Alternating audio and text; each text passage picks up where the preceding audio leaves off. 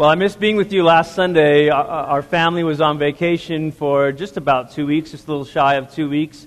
And uh, we drove up to Nebraska to meet um, some of my wife's family. We, we, stay, we stayed at a state park outside of Omaha, uh, went into the Omaha Zoo for a day, and then drove on into Iowa. And my father in law is a farmer, and um, I wanted to show you just a couple pictures that I took. This was one, one shot of the old shed and kind of the old fuel tank there. I don't think any of it's really operational, but it's hard to tell because he's kind of an old fashioned style farmer. So you'll see in this next picture, this kind of a candid of him talking to his, uh, to his cattle. He's a beef farmer, and, uh, and he makes it a point to kind of distinguish himself from uh, the agro-business farmer. And, and uh, he, I think for him, he really sees farming as a vocation, as a way of life. And uh, he's the sort of guy, he, he told me, he said, Glenn, I, all these magazines are telling me how I need to be more progressive, and I have to intentionally be regressive. I don't want GPS tractors that work the fields for me. I want to drive them. Do you know? I want to see it. I want to do it. So he's, he's, there's a lot I've learned about uh, the pastoral parallels from the way that he farms. But it's a small town in Iowa, in northwest uh, uh Iowa, called Akron, Iowa. And he told me this week, he said, You know, Glenn, it takes me half a day to pay my bills when I go into town. And I said, What do you mean? You have a lot of bills? Or, and he goes, No, it's because I go in, I bring the payment in in person, and I sit down for a cup of coffee with the guy, and we catch up, and we talk about how life is, and we, we talk about um, what's going on in his family. And so there's, this, there's so much personal relationship. He said, well, the guy that runs the hardware store, which also sells lots of other stuff, it's the fifth generation of the Dirks family. And so my father in law, Bill Michael, knows uh, Mr. Dirks, but he knew the Dirk before him and the Dirks before him. He, he's known all the Dirks. And, um, and, uh, and, and so, so when he goes in to pay his bill, it's not paying, writing a check to some stranger, it's talking to someone that he's known. And so he said, It takes me half a day to pay my bills because I'm talking to these people and catching up on life. And, and, uh, and he said, Actually, it's sometimes the guys who just come in to run the farm and leave, those are the guys that are always late on their payments. Those are the guys who kind of view um, this as another way to kind of uh, get a loan, you know, to, to stretch the money out longer than it would be by delaying payment. And he said, but all the small town guys who actually have lived here and grown up here, whose families have known each other, they're always paying their bills on time. There's something about trust that makes a community work. There's something about trust that makes it possible uh, to not take advantage of one another. It makes it possible to say, I don't have to send you invoices or payment reminders because I know you're coming in. And when you come in, you're not only going to have your check, but you'll have, uh, uh, you know, we'll have a cup of coffee and we'll catch up. And so uh, when I heard this story, of course, it, it evoked all of my romanticized notions of small towns and farming communities. And I thought, this is so wonderful. But we were around them long enough to also hear other stories. And anyone who's grown up in, in small towns or even farming communities know that trust isn't always the operative uh, value or virtue in such a community. There are also stories of, of, um, of different individuals who struggled with alcoholism, who would lock their children in the car so that they could go to the bars at night, uh, who would have to have others take their children away from them just to help give these kids a chance at a different sort of life. And so, as much as we want, we know that trust is what makes a community work. The uncomfortable truth, maybe the sad truth about all of this, is even in these idealized communities, trust isn't as normative as we'd hope for it to be. Trust isn't always as prevalent as we'd hope for it to be. It's there, but then it's not. And there are other instances where we see it kind of break down. In fact, we see it kind of, if you zoom out a little bit, I think there's an, there's an inverse relationship between laws and trust in a community.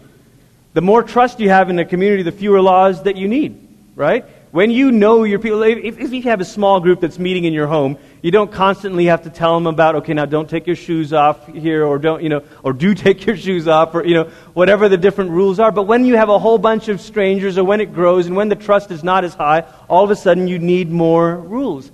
Um, one could say that that's a little bit what's maybe happened in America over the last you know couple hundred years, where you didn't need a whole bunch of laws, you didn't need a whole bunch of rules, because we all sort of there was a fabric of community that happened. But the more diverse we become, the more different our our, our um, backdrops are, the more we bring different frameworks to the table. And so then all of a sudden we say, okay, well, we don't have trust as high, so we need more laws. And we've got to cell phone call records and email records and all of that. I saw a joke on social media the other day. It said, the government assures us that nobody is listening to your phone calls. It just turned out that nobody is an acronym of a new government agency. N.O. No, anyway. Trust is what makes a community work, and yet it is so often hard to find. Couple of weeks ago, when New Life was just for a day, was a Red Cross shelter as the fires were raging through Black Forest. I went in on a Wednesday morning uh, wanting to see who, who were the evacuees that had spent the night at the tent at New Life Church. And, and I decided to swing by the grocery store on the way in, and I picked up a dozen don- a couple dozen donuts. And I thought, who doesn't love donuts, you know? So I show up in there and I'm bringing the donuts, and everybody's kind of like, they're not as excited about these donuts as I thought they might be. You know, I just wanted to bring a smile to people's face.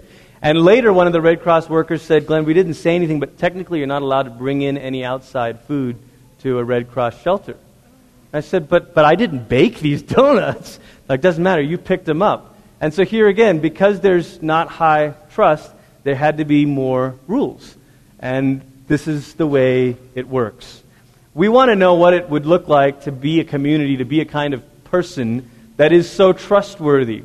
So trustworthy that our word is dependable. So trustworthy that our yes truly is yes.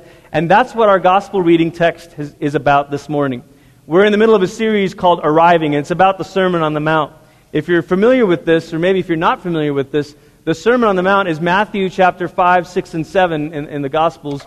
And last week we were a bit out of order uh, for, for a different reason, so we jumped ahead to do vengeance last week, and now we're kind of skipping back a little bit into uh, verse 34 about, about, about, about oaths, what Jesus has to say about promises.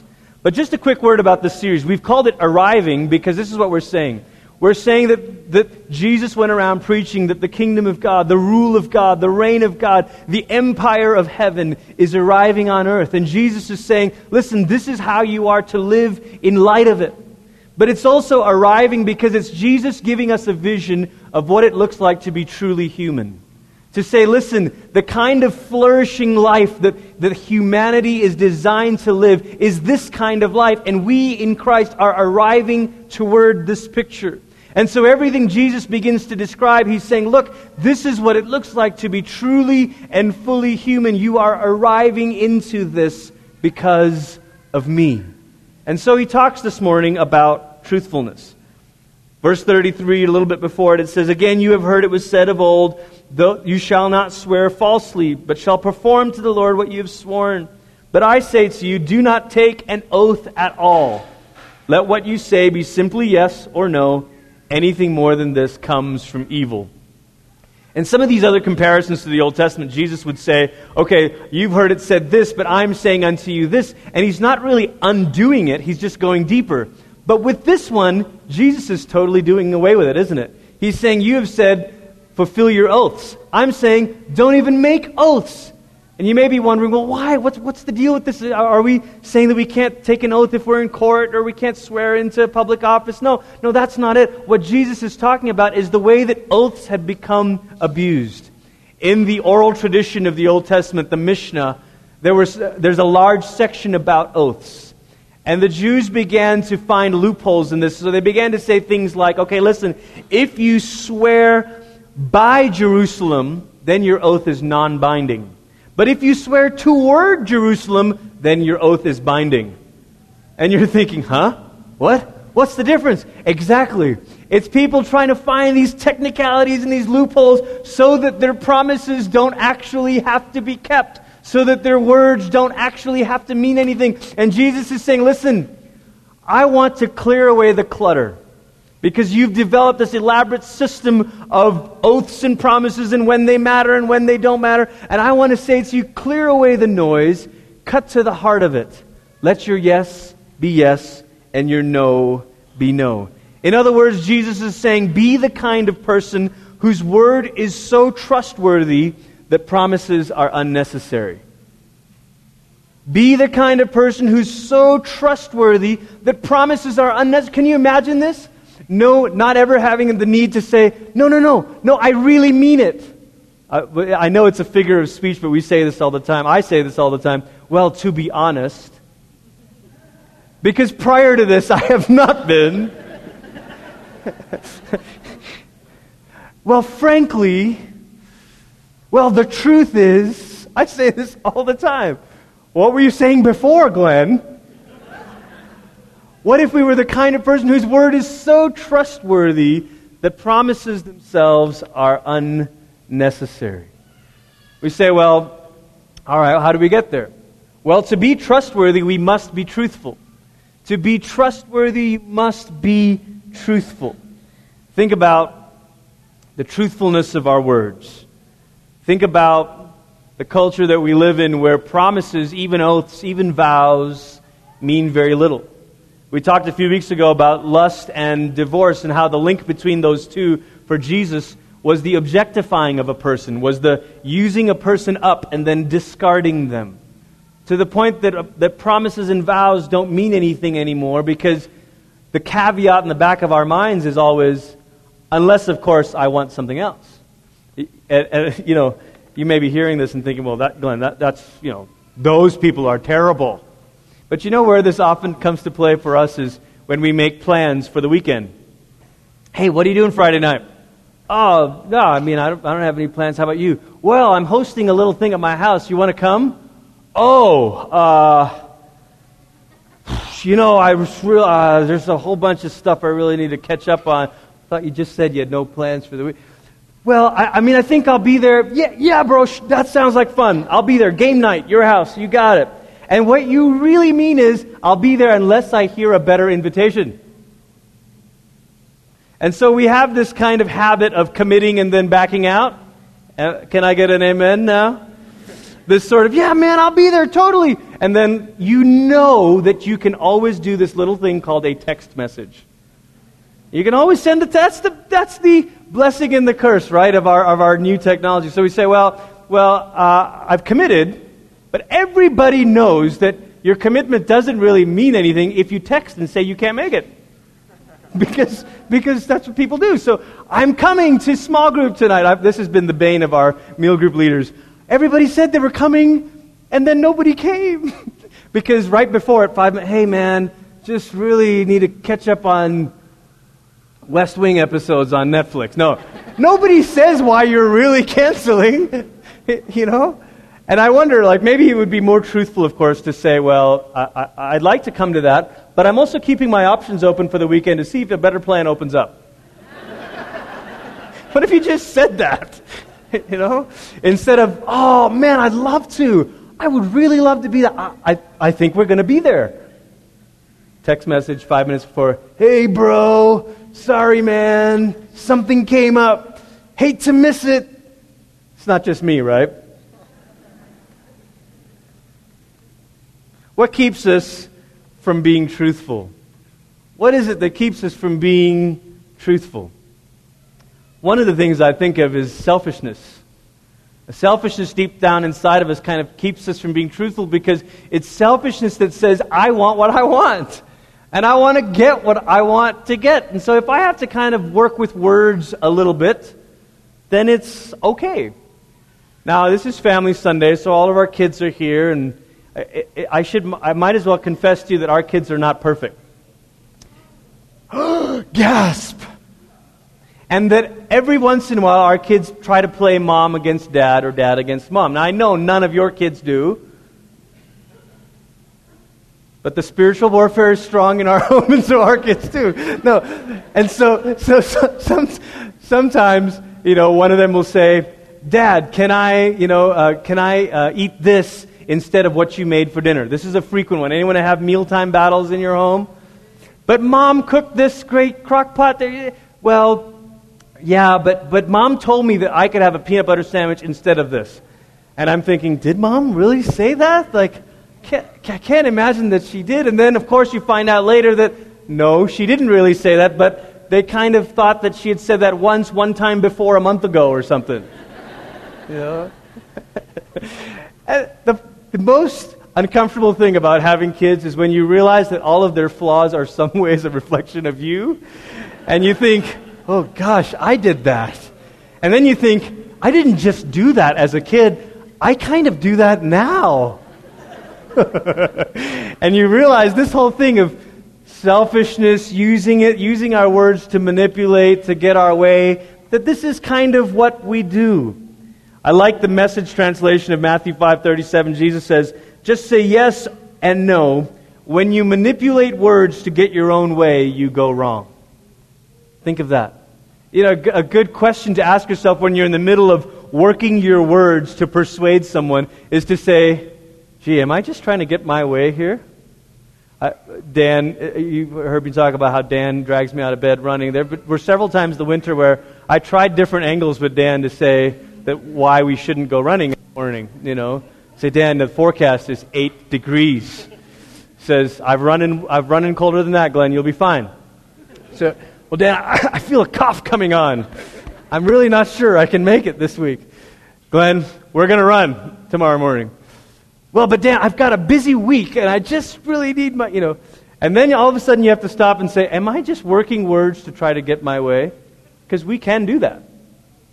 We can do that. That's been happening since the garden. Maybe another example of this is the way that we are on social media. Uh, particularly think about blogging or, or, or even Facebook posts. We know when we talk about a certain scene or a certain event or current event, we know that we're not telling the whole story. We know that we don't even know the whole story. But we intentionally tell one side of the story because we heard someone on radio or on a certain news channel say, and this is all we want to say because this is the only point we're trying to make. Been there? And so you use words to manipulate because there's no, there's no need to sort of hear this or hear that. It's just, I just want to get my way. I just want to get my point across. And there's a selfishness at the root of that. But maybe there's something else. Maybe there's another reason we're untruthful. Maybe it's insecurity. Jesus says, But I say to you, don't take an oath at all, either by heaven, for it is the throne of God, or by earth, for it is his footstool, or by Jerusalem, for it is the city of the great king. And don't take an oath by your head, for you can't make one hair in your head white or black. Some of you are like, I can make it black. Sure can. Yeah, well, in Jesus' day, you couldn't. What he's saying is, sometimes you, you inflate your words as a way of projecting a kind of control over the world that you don't really have. And so you swear by heaven, or you swear by earth, or you swear by Jerusalem. And what that means for us is you talk bigger than you really are. You begin to inflate your sense of control. Listen, for someone in Jesus' day to swear by heaven, it's uh, Jesus saying, as if you have control over heaven. Swear by earth, as if you have control over earth. Swear by Jerusalem, you don't got control over Jerusalem.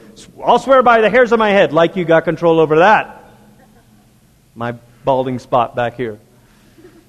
And Jesus is saying, look, part of your untruthfulness, part of our untruthfulness comes from this illusion of control, this insecurity, this feeling that we have that we're not in control. And so we inflate and so we exaggerate.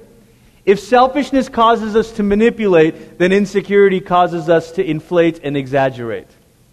And all of a sudden, we begin to project an image of ourselves that we want others to see, that we want others to know.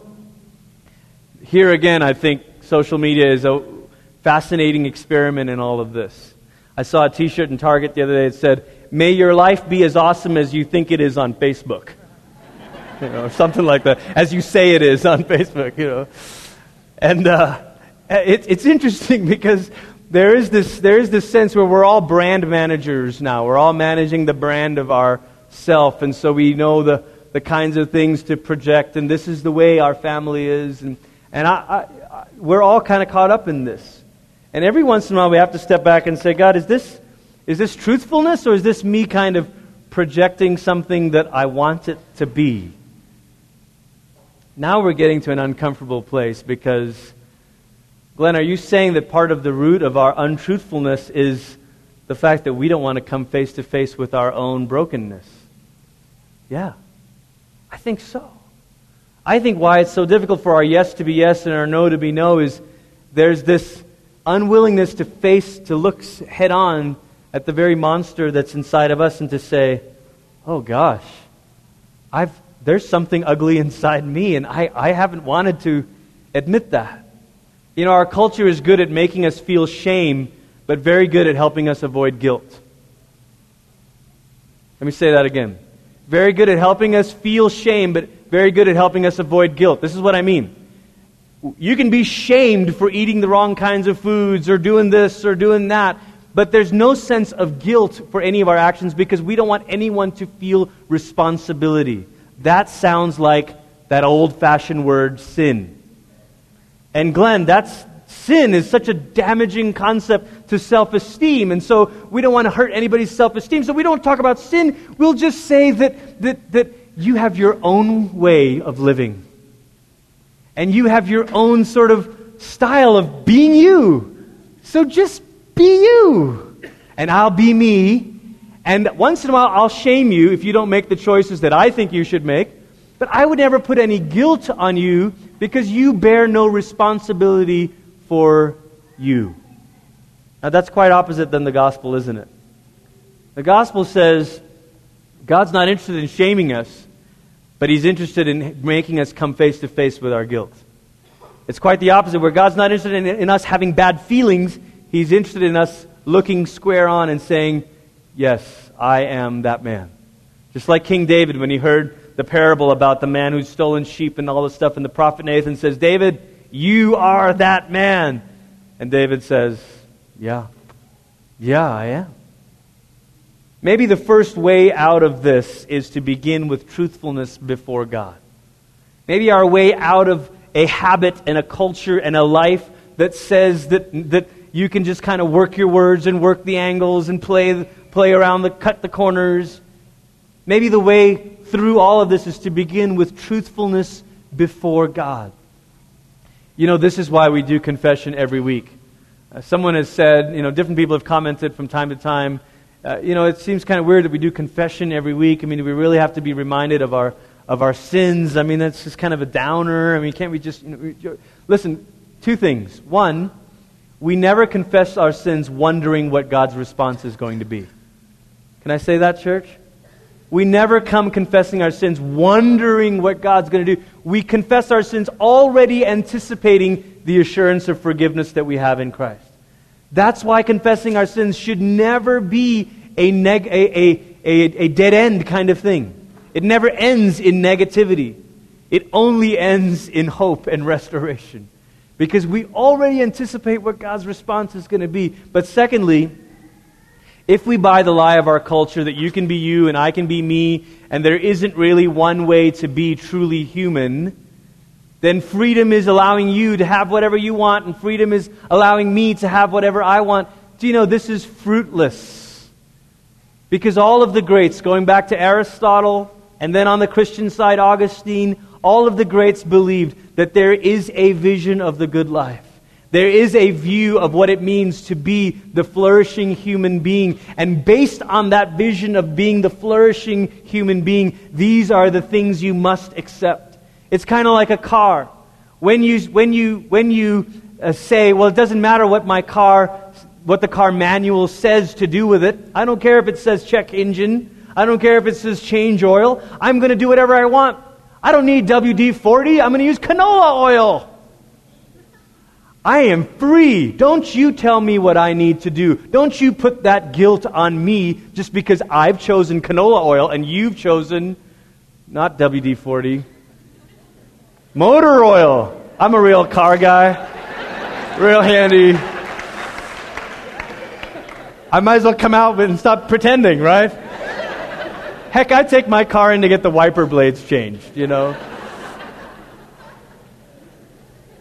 Now you can say, you, this is great. You, you can say, hey, don't put the guilt on me. I'm going to be free. This is my car. I bought it with my money. I'll make my choices. And then you'll say, all right, tell me how that car drives.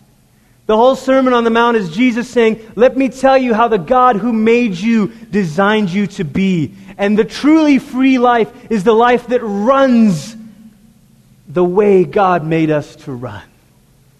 And that means truthfulness from the inside out.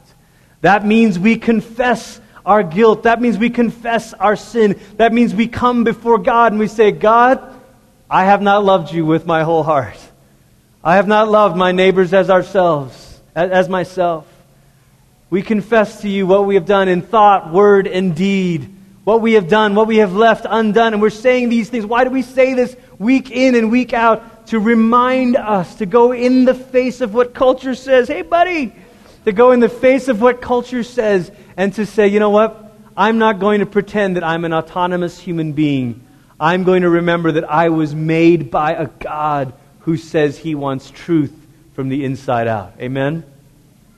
One of the other ways that we can begin with truthfulness before God is to pray the Psalms.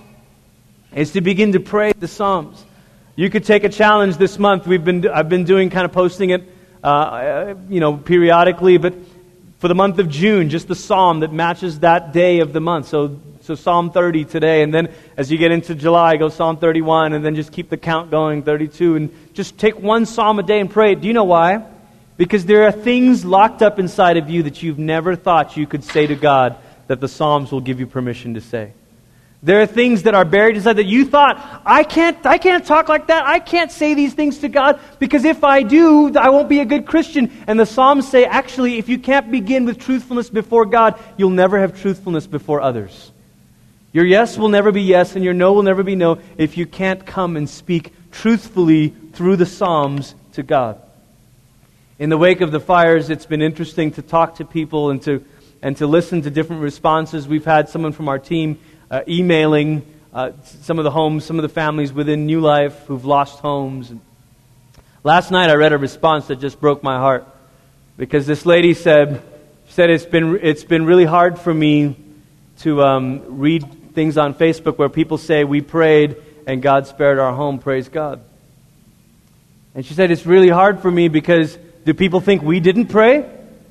So we prayed and our home is ashes. And she said, Christians keep telling me, don't worry, God's got something better for you. And she said, I don't want something better. I want my husband's grandfather's fishing pole. I want that baby outfit that my son was dedicated in. I want that. And I love, I was so moved reading that last night because I thought, this is the kind of honesty that we get affirmed in the Psalms. This is the psalmist saying, How long, O Lord, will you forget me forever? The wicked do whatever they want and they get richer. The righteous cry out to you, and I suffer all day. It's not wrong to praise God that a home was spared. We, it is right and good to give thanks in all things. But we must be careful to also affirm that it is also okay, also right and good to bring all of this before God as well.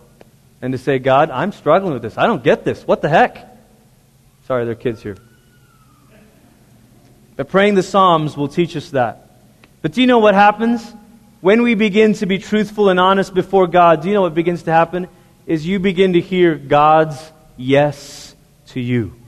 Our New Testament reading this morning was Paul saying that the promises of God are yes and amen. The great theologian Karl Barth said it this way He said, Jesus is God's yes to all of humanity.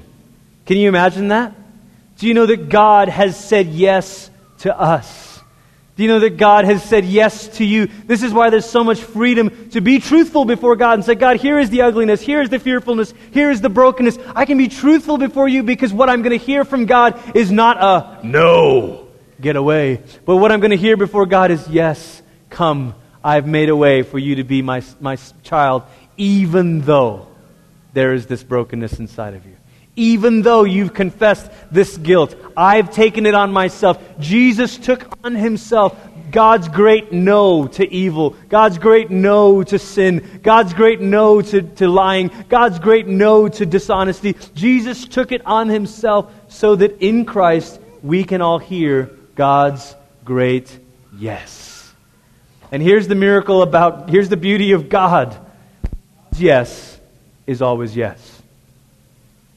God's yes is always yes. He doesn't say yes to you and then say, ah, something better came up. I'm going to work with that guy instead. That person is a better candidate for what I want to do. God's yes to your life is always yes. The whole story of the Old Testament, when you think about God promising to work through Abraham's family, saying, I'm going to make your family a great nation, and then watching that family rebel and be unfaithful to God in the form of the nation of Israel. And at the end of the Old Testament, everybody wants to know God, are you going to find something better? Are you going to trade Israel in for a newer model? Are you going to find some a people who will be more faithful than Israel? Because certainly we don't deserve you to be faithful to us anymore. And you know what God says? He sends Jesus as the seed of Abraham and says, I have not forgotten my promise to save the whole world through Abraham's family. But I'm going to do it so that all of this rests on me and not on you. I am going to be faithful on your behalf because you're not capable of it. That is a, an amazing kind of faithfulness. A God who knows our inability to keep our yes, and so he becomes the yes for us. Think of that. Think of that. And then when we hear God, you know what begins to happen? We add our yes to it. We add our yes to it. People say, well, what, is, what does it mean to, to you know, faith? Is, is faith in God kind of us kind of clenching our fists and saying, okay, God, I'm going to will my way through this? No, no, no. Faith in God is adding my yes to the yes that He's already said in Christ. And so we're saying, okay, God, you, you want to save me? God, God, you want to change me? God, you want to transform me? God, you want to work in me? God, you want to put your spirit in me and transform me for the inside out? Um, yes. And so all of a sudden, his yes makes our yes possible. Does that make sense this morning? Something beautiful begins to happen. Truthfulness before God begins to lead to truthfulness with one another. As we learn this truthfulness before God, hearing His yes to us, adding our yes in it, and saying, Okay, God, yes, yes, Lord, do it. Yes, Lord, have your way. Yes, Lord, work all of a sudden we become the kind of people, the kind of church, the kind of community that has this truthfulness with one another. When I was visiting um, who were there, just briefly that one day when the New Life up north was um, a Red Cross shelter, just very briefly before everything got worse. And I was talking with this couple and, and just asking them about their home and their area and found out that they were believers as well, and, and they said, Thank you so much uh, to New Life for, for opening up you know, this place to be a shelter. And again, it was less than 24 hours that we were able to do it. And, and I just kind of, you know, reflexively just said, well, you know, that's, that's what we're here for. Uh, that, you know, we're here to be a blessing to our city. And she looked at me and she stopped me and she said, listen, just lots of churches say that. But You guys are actually doing it. And I'm, I'm, I am so thankful to be part of a community where we say, okay, our words can become trustworthy because we're being changed by a trustworthy God. See, our, our truthfulness before God is what empowers us and changes us and transforms us, transforms us and makes us able to have this truthfulness with one another. Imagine this kind of church where everything that we say and do people can count on. People can say, no, no, they mean it. No, they said, hey, if you need anything, call me. When they said, you can come stay at our house, they mean it. And story after story after story has come up from this. People saying, look, uh, neighbors helping one another, friends opening up their homes. And it can continue. This summer, we're going to talk, Bobby and I were talking about some initiatives that we can do to continue to serve our city, but even beyond that. The goal is for this kind of trustworthiness and truthfulness to spill out. The table is where we hear God's faithfulness to us, His faithful yes to us. And it begins to work inside of us, changing us, transforming us. And it spills out into the world. Amen? Would you bow your heads with me this morning and